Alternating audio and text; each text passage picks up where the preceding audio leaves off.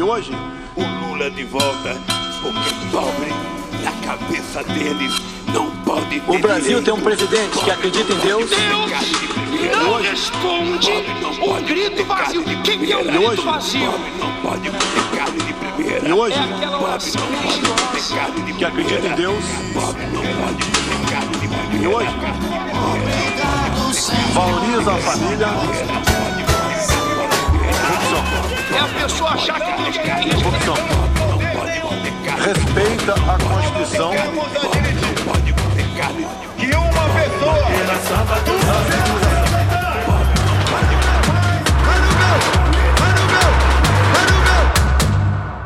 Hola, sean bienvenidos a Cuenta Regresiva, el podcast sobre el proceso electoral en Brasil. Faltan exactamente 13 días para la próxima elección al momento de publicarse este podcast. Este es el episodio número 18 de la segunda temporada. Mi nombre es Daniel Tonietti, estoy aquí en la ciudad de Buenos Aires. Y me acompaña episodio a episodio Darío Pignotti desde Brasilia, Brasil. Darío, buenos días. Amigo Daniel, abrazo para vos y otros tantos para quienes nos visiten en este 18º episodio ya sobre las elecciones, visitas que pueden ser matutinas o nocturnas. Bien, faltan 13 días, como dijimos. Vamos a hacer un repaso de las últimas encuestas presidenciales y un vuelo rasante sobre los principales colegios electorales, estados, tanto San Pablo, Minas, Río y Bahía, según su importancia electoral. Y por último, Rock in Rio, la enorme marca, el gran festival que data del año 1985, se transformó casi en un comicio electoral a favor de la candidatura de Lima. Y vamos a escuchar a Criollo, un rapper brasilero, devenido ahora como un nuevo integrante de la mítica MPB, música popular brasilera. Esto es Cuenta Regresiva. Decíamos en los episodios anteriores que Datafolha, la encuesta, es casi como una institución parapolítica en Brasil. Es un insumo que todos los intervinientes en el debate electoral, en el proceso electoral, lo tienen en cuenta a las dos orillas de la disputa que se está dando en Brasil, tanto como bolsonaristas, que de alguna manera la desacreditan, como de los propios lulistas. Bueno, teniendo en cuenta que se está produciendo en pocas semanas el proceso electoral, las encuestas se van repitiendo con mayor frecuencia. Primera cuestión, la última encuesta publicada la quinta-feira, el jueves pasado por la noche, plantea más o menos un escenario estable con respecto a la encuesta anterior. ¿Qué es escenario estable? Más o menos lo que veníamos relatando nosotros aquí en Cuenta Regresiva. Lula está estabilizado con una distancia importante de 45 puntos. Estamos hablando de los votos emitidos, no necesariamente de los votos válidos, que eso se va a saber el día de la elección. Y Bolsonaro está fluctuando alrededor de los 33 puntos. ¿Qué es lo que ha pasado de alguna manera? Es que Bolsonaro no logró, por lo menos en esta manifestación de Datafolha, perforar lo que sería su techo. Algo que venía haciendo desde hace como mínimo marzo de este año, que venía ascendiendo permanentemente. Entre otras cosas, había mucha expectativa sobre cómo iba a ser el comportamiento de la opinión pública después de los masivos actos del Día de la Independencia del 7 de septiembre. Un detalle importante también, el 90% de los electores dicen tener decidido el voto para presidente hace más de un mes. Es una elección muy polarizada, como casi no hay antecedentes, además por la propia polarización de carácter ideológico que hay, de lo que expresan, de los dos bloques históricos, de lo que expresa Lula y Alckmin y de lo que expresa Bolsonaro con Braga Neto.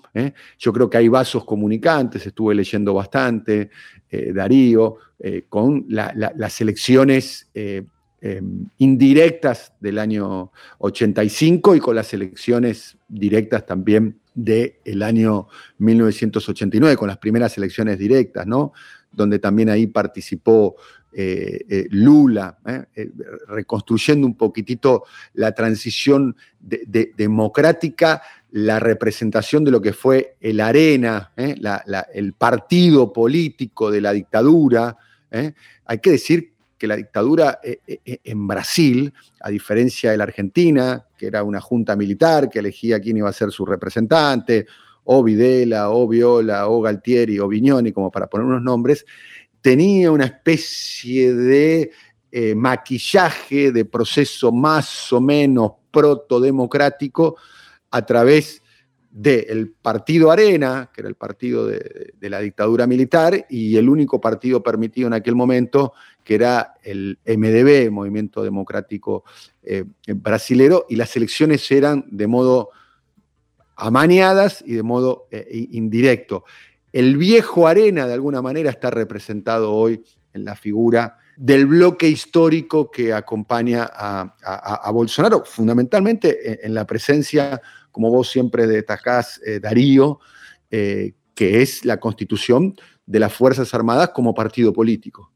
Ese es un elemento, para mí, insoslayable y central a la hora del análisis político en Brasil. Las Fuerzas Armadas son un partido político. Y un detalle, son un partido político mayoritario, digamos, no el mayoritario, pero un partido político importante, acompañado por otros componentes sociales. Volviendo al tema de las encuestas, Lula 45, Bolsonaro 33, Ciro Gómez, hay una expresión, Darío, oyentes, muy común en Brasil, que es la figura de la deshidratación. Bueno, muchos están esperando que los votos de Ciro Gómez se terminen deshidratando, deshidratando frente a alguna de las dos opciones, y que la primera vuelta electoral se transforme en una especie de balotaje adelantado. Esa es la estrategia de Lula, que quiere evitar el balotaje. Haciendo una apertura, cuando hacemos una apertura ya de los votos por región y demás, ahí vemos cierta evolución, por ejemplo. En el sudeste, estamos hablando en la región electoralmente más fuerte, que es Río, São Paulo, Minas Gerais, corregime Darío si es que me falta algún distrito. Son los estados que cuentan, pero también hay un pequeño estado, un mini estado allí en la región sudeste, que es Espíritu Santo, sin ningún peso electoral. Bien, bueno, y sumado a Espíritu Santo, en el sudeste, que es el más importante de los distritos electorales, digamos, o geográficamente, Lula está ganando 43-34, bajó un poquito de Lula, bajó también un poco Bolsonaro. En el sur, en el sur, en la zona gaúcha, Paraná, Río Grande do Sul, Bolsonaro está al frente, pudo recortar la diferencia o dar vuelta a la diferencia de que estaba ganando Lula con una distancia de 17 puntos en mayo, y hoy está ganando por una distancia de 12 puntos Bolsonaro. En el nordeste, ahí es lo que sería para Cristina el conurbano, para Lula. Ahí está Lula ganando con 59 puntos frente a 22 de Bolsonaro. Lula bajó un poquito, Bolsonaro se mantiene estable en la progresión. En el centro-oeste, ahí están prácticamente empatados, es una región donde es muy importante la cuestión del agronegocio, es un voto más conservador, ahí hay casi un empate. En el norte también la situación está 41-40, está fluctuando, pero más o menos 41-40. Esto es la última encuesta de Datafolha, repetimos, que es una encuesta que tiene una relevancia política muy importante en Brasil. Le prestan atención muchos de los actores. Y quería también destacar, que es un tema central, el tema de el voto, la evolución del voto entre los católicos y los evangélicos. Esto es importante para tenerlo. Bueno, en el total, como dijimos, Lula tiene 45, Bolsonaro 33. En el voto de los evangélicos, la diferencia a favor de Bolsonaro es de 17 puntos. De 17 puntos. En la misma encuesta, en mayo estaban 39-36 a favor de Bolsonaro, hoy están 49-32. Entre los católicos, que sigue siendo mayoría en Brasil, siguen siendo mayoría, representan el 51% del electorado frente al 38% que representan los evangelistas. Entre los católicos se mantiene estable, sigue ganando Lula con 51% de los votos frente a 28%. Ese es el comportamiento según religión, teniendo en cuenta el detalle, que nosotros siempre lo ponemos en relieve, es que la base electoral evangelista tiene más capacidad de movilización que la base católica, tiene más capacidad de poder movilizar a sus feligreses que los católicos.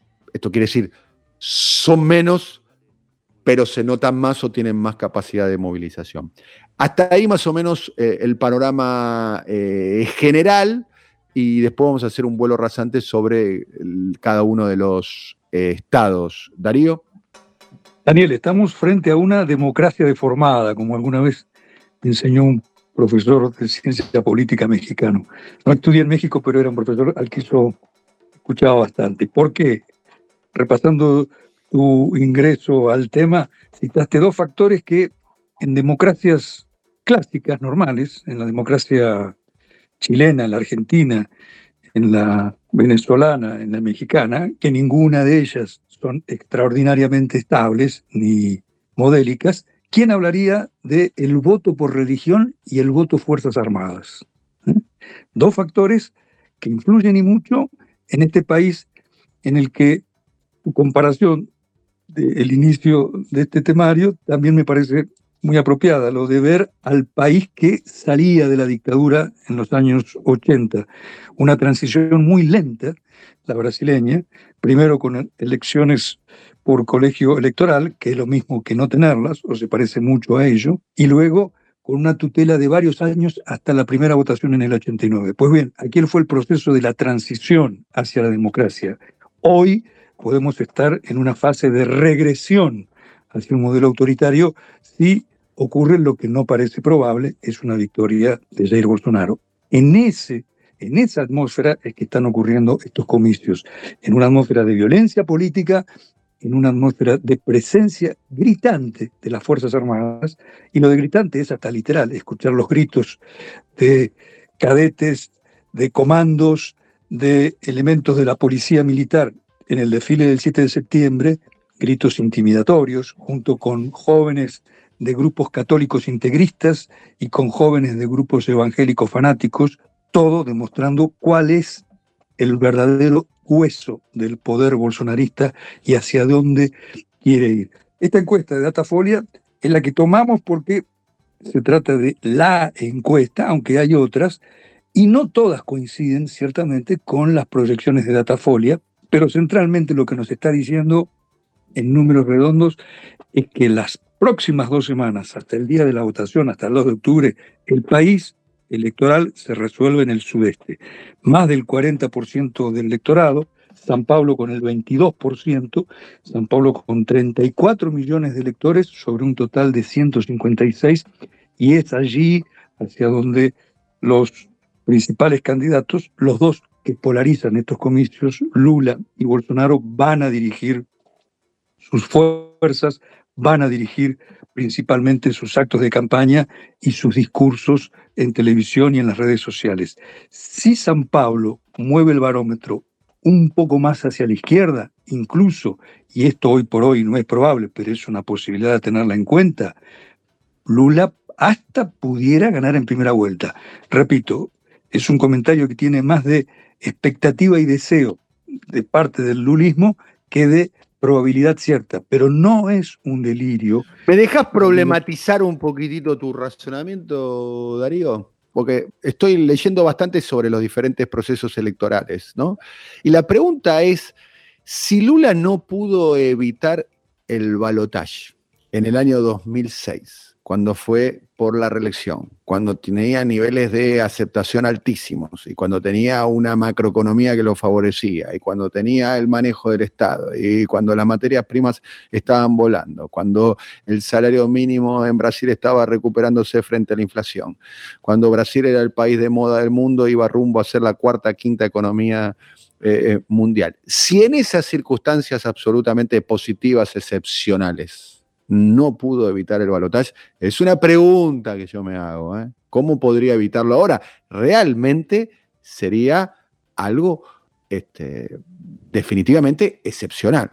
Si se trata de problematizar, voy a asumir el rol de abogado del diablo. Todos esos datos macroeconómicos y de coyuntura hoy le juegan en contra a Bolsonaro. Es decir, hoy Bolsonaro es el primer presidente desde 1990 que a esta altura de la campaña no es favorito. Todos los presidentes que iban, corrijo, desde 1994, todos los presidentes o candidatos oficialistas, porque en el 94 Fernando Henrique Cardoso era candidato oficialista, que buscaron la reelección desde entonces, iban con la delantera en esta fase, es decir, a 2 semanas de las primeras votaciones, ellos eran los que tenían más votos que sus adversarios. Así fue en el 94 y en el 98 con Cardoso frente a Lula. Así fue en 2006 con Lula frente a Alckmin. Y así fue en 2014 con la presidenta Dilma Rousseff frente a Aécio Neves. Esto nos permite, en todo caso, considerar como una hipótesis posible, no probable, pero que está en la mesa. Es decir, la de que Lula logre la victoria siendo opositor en la primera vuelta. Pero claro, si tuviéramos que ser muy realistas y decir por sí o por no, en esta mañana de sábado, a 15 días de la votación, diríamos que no. Y adjuntaríamos, pero si Lula está planteando eso, el político más experimentado, no solamente el líder popular más importante del país en la segunda mitad del siglo XX hasta la actualidad, algo de razón tendrá. ¿Y por qué? Vayamos a la ingeniería electoral, saliendo del plano histórico. Porque todavía hay un 20% de indecisos, que es un número muy bajo en la tradición política electoral brasileña, pero que siendo que la perspectiva de voto válido de Lula, el 48%, y estos son los que cuentan, porque en la suma final se excluyen de la suma final los votos nulos y en blanco, Lula está a 2 puntos de llegar al 50% y ser electo. Y allí es donde podría interceder el factor del voto útil. A eso se lanzó Lula, a esa pileta. Sabremos si es con o sin agua dentro de 15 días, instando principalmente a los electores de Ciro Gomes, un candidato que tiene detrás de sí principalmente votantes de centro izquierda, decirles, electores, ciudadanos, estas elecciones son entre Bolsonaro y yo, no cuenta votar a Ciro Gomes. Esa es la explicación que surge del cuartel general de campaña del PT y que incorpora este nuevo dato. En el episodio 17, hace 2 semanas, cuando hablábamos con vos, esta posibilidad, esta jugada del PT, de Lula, a ganar en primera vuelta, estaba prácticamente prohibida, estaba excluida de la boca de Lula y de los candidatos. Pues bien, como se dice en Brasil, esta es una cuchilla de 2 filos, porque pudiera tener como contrapartida el que, si el PT no gana en primera vuelta, el domingo 2 de octubre, el lunes 3 de octubre, Bolsonaro diga, ganamos. Y eso puede ocurrir. ¿Por qué ganamos? Porque no perdimos. Y eso puede influir en la mística de la militancia, en el caso de Bolsonaro en la mística de la militancia armada. Los militantes de Bolsonaro andan con armas porque además muchos de ellos o son policías o son paramilitares. Y ese es un dato que el propio Lula tomó en cuenta antes de esta jugada bastante arriesgada. Bien, a propósito de lo de PDT, hubo un documento firmado por ex dirigentes del PDT y actuales dirigentes del PDT, que es el partido político que impulsa la candidatura de Ciro Gómez. El documento se llama Trabalhistas, Laboristas sería la traducción, por la democracia, el voto necesario, y llaman a votar por Lula en primera vuelta. Dicen no vamos a generar un desgaste aún mayor con la postura de Ciro, exponiéndose a veces a un vocabulario chulo sería un vocabulario agresivo en los videos y redes sociales. No es esa nuestra intención, dice, y decir, cabe recordar que quien asume el tono polarizador en el peor sentido del término es el pedetista, refiriéndose a Ciro Gómez, que ahora adopta una postura de ex compañero de trinchera. O sea, es un mensaje duro de dirigentes cercanos al partido que impulsa la candidatura de Ciro Gómez. Vamos ahora, si te parece, repasando los diferentes estados. Arrancamos con San Pablo, ¿no? Luego de la alianza entre el PT, a través de la figura de Fernando Haddad, y la incorporación de Geraldo Alckmin, que fue 4 veces gobernador de San Pablo, a la fórmula con Lula, se abre la posibilidad por primera vez en su historia de que el PT logre controlar el estado de San Pablo. En los estudios de opinión pública, el que está claramente al frente es Fernando Haddad,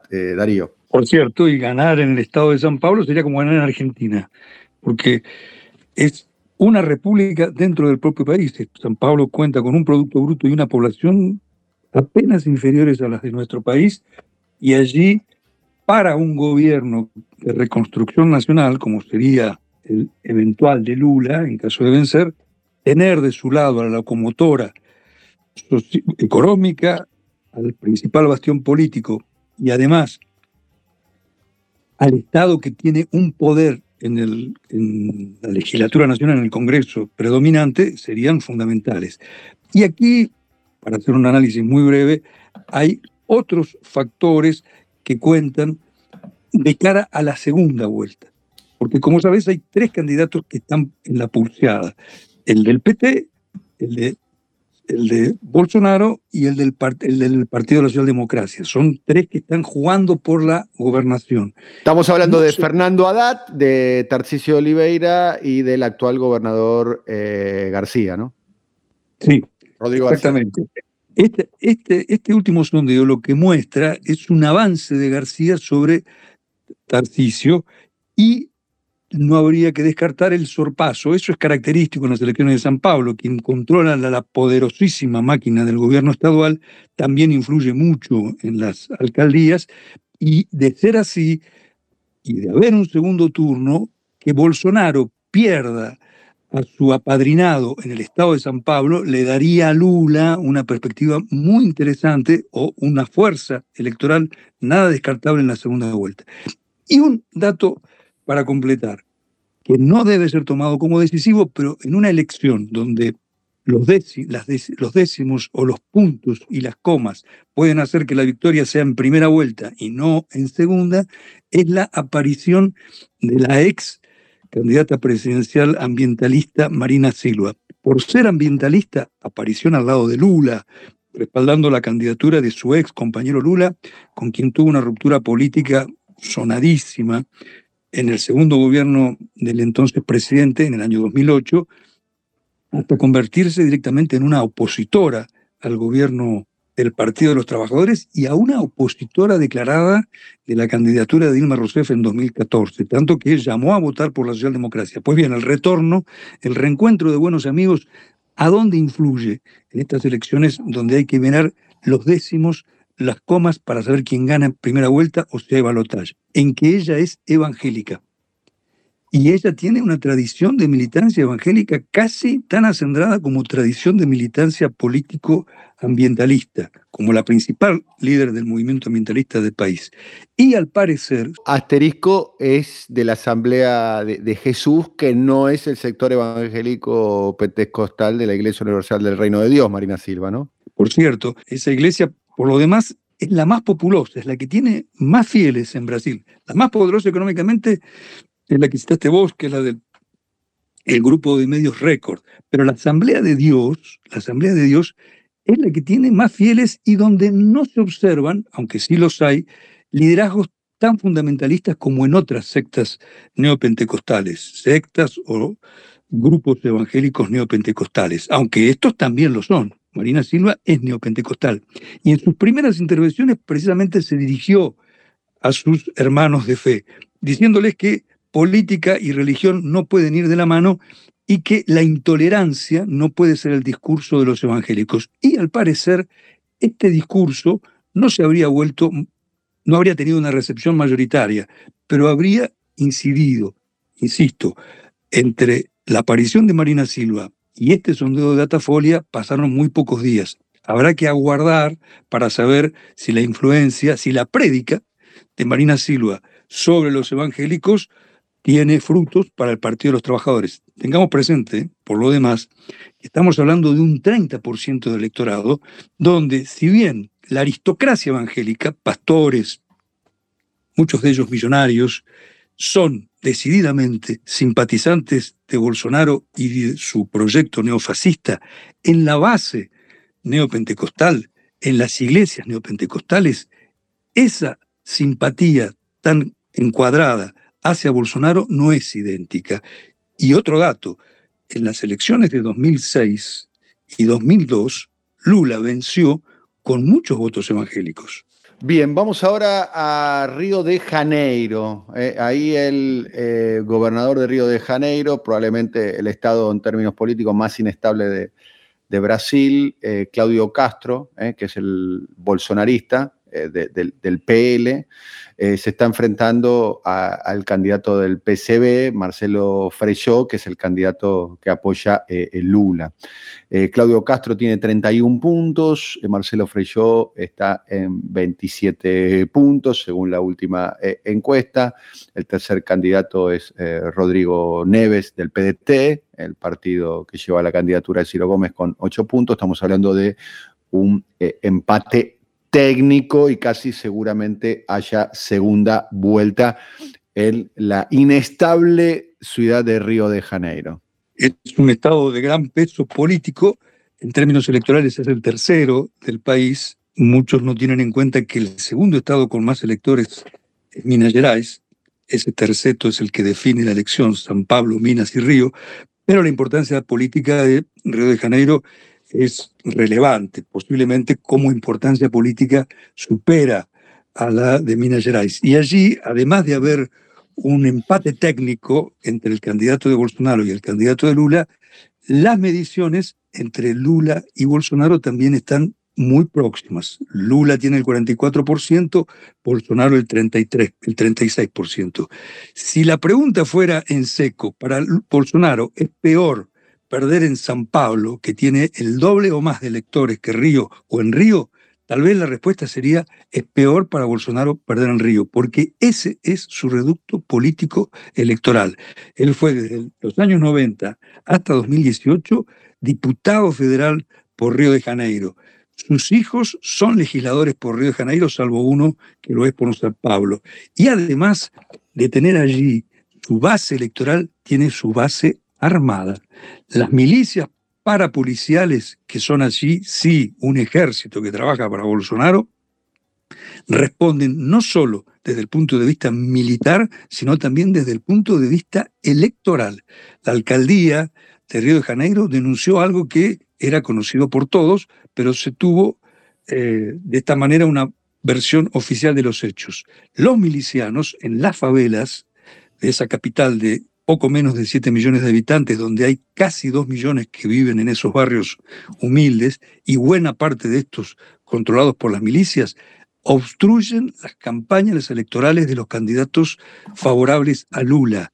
y alientan las campañas y además financian de los simpatizantes de Bolsonaro. Un caso testigo de cómo actúa la violencia, no simbólica, sino con el cañón, con la AK-47 al hombro. Ese es el escenario en Río, y por eso para Bolsonaro es crucial mantener la gobernación en Río de Janeiro y mantener la delantera en ese estado, el tercero en votos, pero el segundo en peso político del país. Probablemente, si llega a perder la presidencia, Río se transforme en el santuario de los bolsonaristas, si es que llegase a ganar García la gobernación. Vamos un vuelo rasante, te propongo, en dos estados donde el PT no tiene un candidato claro. Uno, estamos hablando de la gobernación, por cierto. Uno es el estado testigo de Minas Gerais.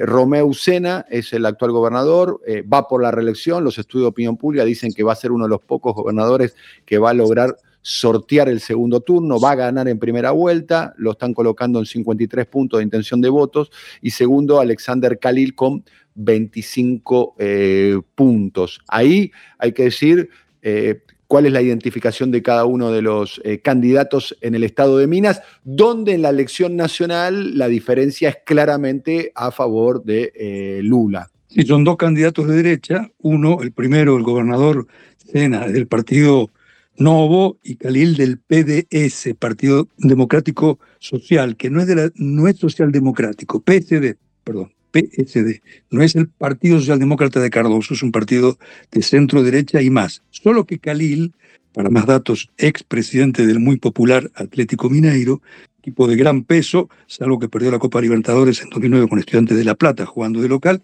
pero ese candidato que viene de ser el alcalde de Belo Horizonte, la ciudad más importante del estado, no logró hacer pie en la campaña frente al Partido Novo, y este sí que fue un golpe para Lula, porque este candidato de centro-derecha, Kalil, es el candidato de Lula porque no hay un representante del PT con fuerza para disputar la gobernación.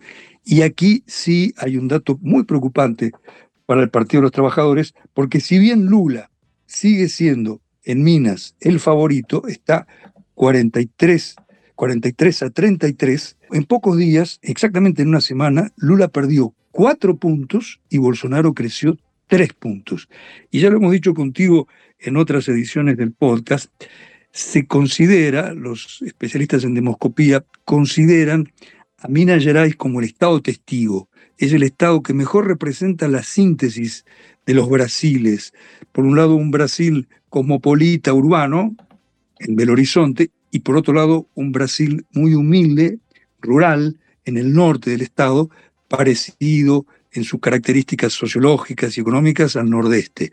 De allí que es posible que Lula vuelva en los próximos días a Minas Gerais, porque al haberse acortado su ventaja, esto preocupa considerablemente, además por el peso cuantitativo de Minas Gerais, uno de los estados del sudeste donde los números para Lula siguen siendo favorables, pero menos que en los últimos días. Y en los últimos 15, si en la última semana Lula perdió 4 puntos, en los últimos 15 perdió más de 10 puntos en Minas Gerais. Bien, y ahora para cerrar, otro estado emblemático es el cuarto distrito electoral, la mítica Bahía.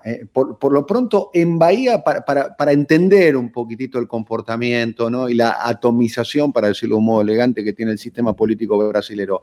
En Bahía, Lula tiene 61% de los votos, según esta encuesta, y el segundo es Bolsonaro con el 20% de los votos. La distancia es muy, pero muy grande. Pero cuando vas a la categoría gobernador, el que está primero con intención de voto es Antonio Carlos Magalhães Neto, que es el nieto de un viejo coronel de la política brasilera y probablemente el político más gravitante bahiano de la historia contemporánea, que es Antonio Carlos Magalhães. Bueno, su nieto quiere ser gobernador y está liderando con el 54% de los votos. Y el candidato del PT, que viene de ganar con Jack Wagner y con Rui Costa 4 mandatos como en la gobernación, casi transformando, es el único gran estado de Brasil gobernado claramente por el PT de Bahia, está segundo con 16 puntos. O sea, de confirmarse este estudio de opinión pública, el PT estaría ganando en la categoría presidencial en Bahia y perdiendo en la categoría gobernador. Darío. Exactamente. Antonio Carlos Magalhães Neto, cuyo abuelo, Antonio Carlos, también era conocido, Antonio, como Tonino Malvadeza, por lo malo que era, un líder conservador, un cacique de provincias, y una provincia en este caso muy importante, la provincia más africana de Brasil.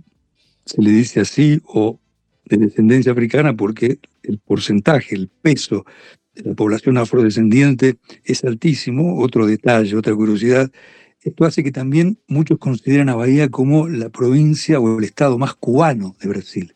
De allí que había una... En términos culturales es definitivamente el estado más importante de Brasil, junto con Río de Janeiro, en cuanto a su...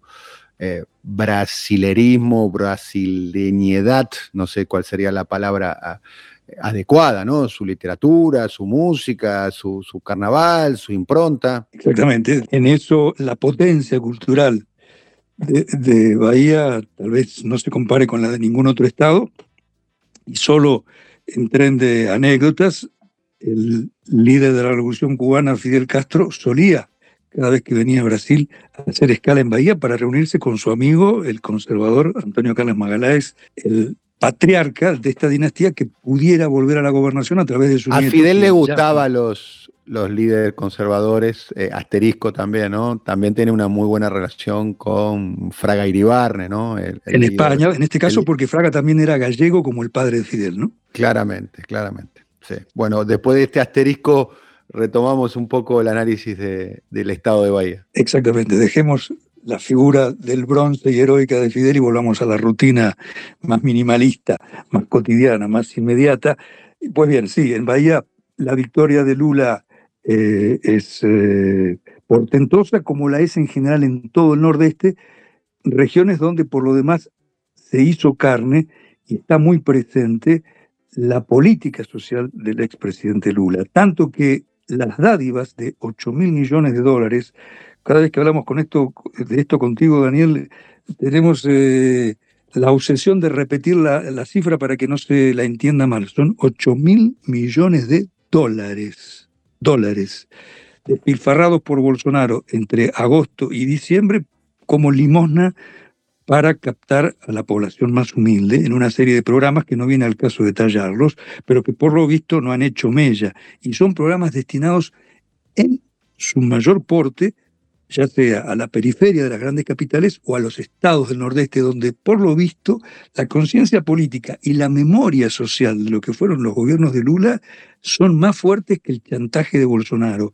Algo que habla muy bien de la cultura política baiana. O sea, no solamente los libros de Jorge Amado son parte de la idiosincrasia baiana, sino la cultura política, que claro, como toda cultura política, tiene sus paradojas. Esto de que se vote a un líder de izquierda y popular para la presidencia y se vote a un caudillo gobernador para la gobernación. Bien, nos vamos despidiendo de esta cuenta regresiva. Agradecemos mucho a todas y todos nuestros oyentes. Los invitamos a compartir este podcast, si les interesó, por cierto. Es muy fácil compartirlo, lo pueden hacer en su lista de difusión de WhatsApp, en sus redes sociales. Y si tienen ganas, también lo pueden calificar. Si no les gustó, le ponen una estrella, y si les gustó mucho, le pueden poner 4. Y si les gustó muchísimo, pueden ponerle 5 estrellas. Será muy bienvenida la calificación que puedan hacer aquí en Spotify o en otra de los lugares donde está publicado. Para despedirnos, Rock in Rio es un festival muy emblemático. Su primera versión tuvo lugar en la ciudad de Río, como su nombre lo indica, en el año 1985, persiste a través del tiempo y se transformó en una suerte de comicio, ¿no? O de réplica del lulismo frente a los actos del 7 de septiembre por parte de Bolsonaro. Al que vamos a escuchar es a Criollo, es un rapper, un rapero brasilero de los más populares, diciendo esto. Seis grita plau, plau, arma de fogo, coisa letal, vida de crime, viela, biqueiros, vedinha, absorve, se envolve na teia. Eu muito não vou, portava arma de fogo, essa guerra não acaba, amanhã tudo de novo. É. Seis grita plau, plau, arma de fogo, coisa letal, vida de crime, viela, biqueiros, vedinha, absorve, se envolve na teia. Eu muito não vou. Portava arma de fogo, essa guerra não cabe, amanhã tudo de novo.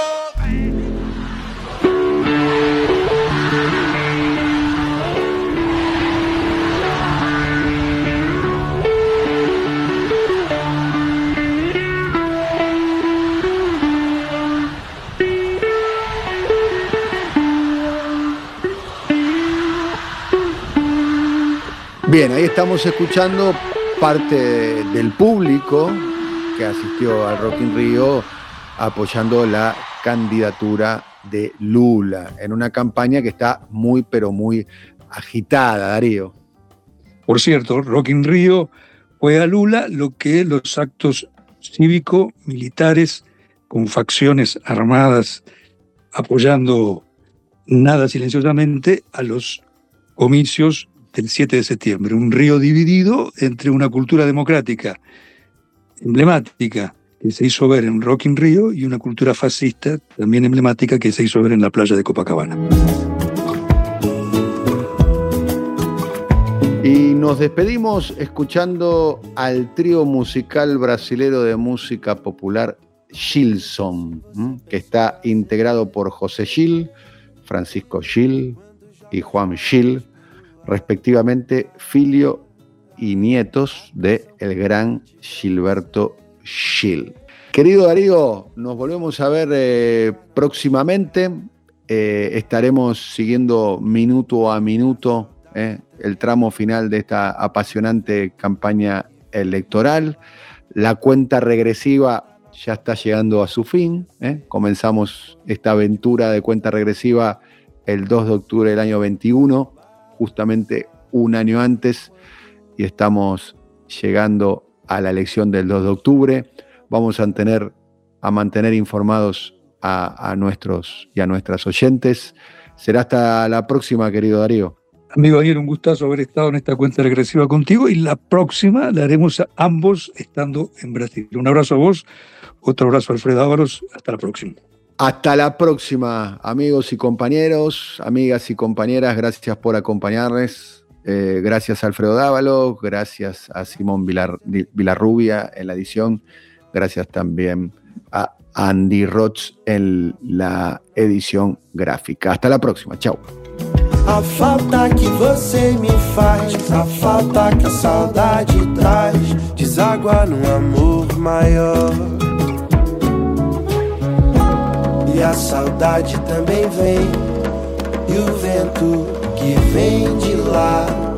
Eu vi toda a nossa vontade, eu sei. Quando bate o som do tambor, você vai se balançar enquanto espero o verão passar. E aí em outro lugar a gente se encontrar. A gente se encontrar, a gente se encontrar, a gente se encontrar, a gente se encontrar.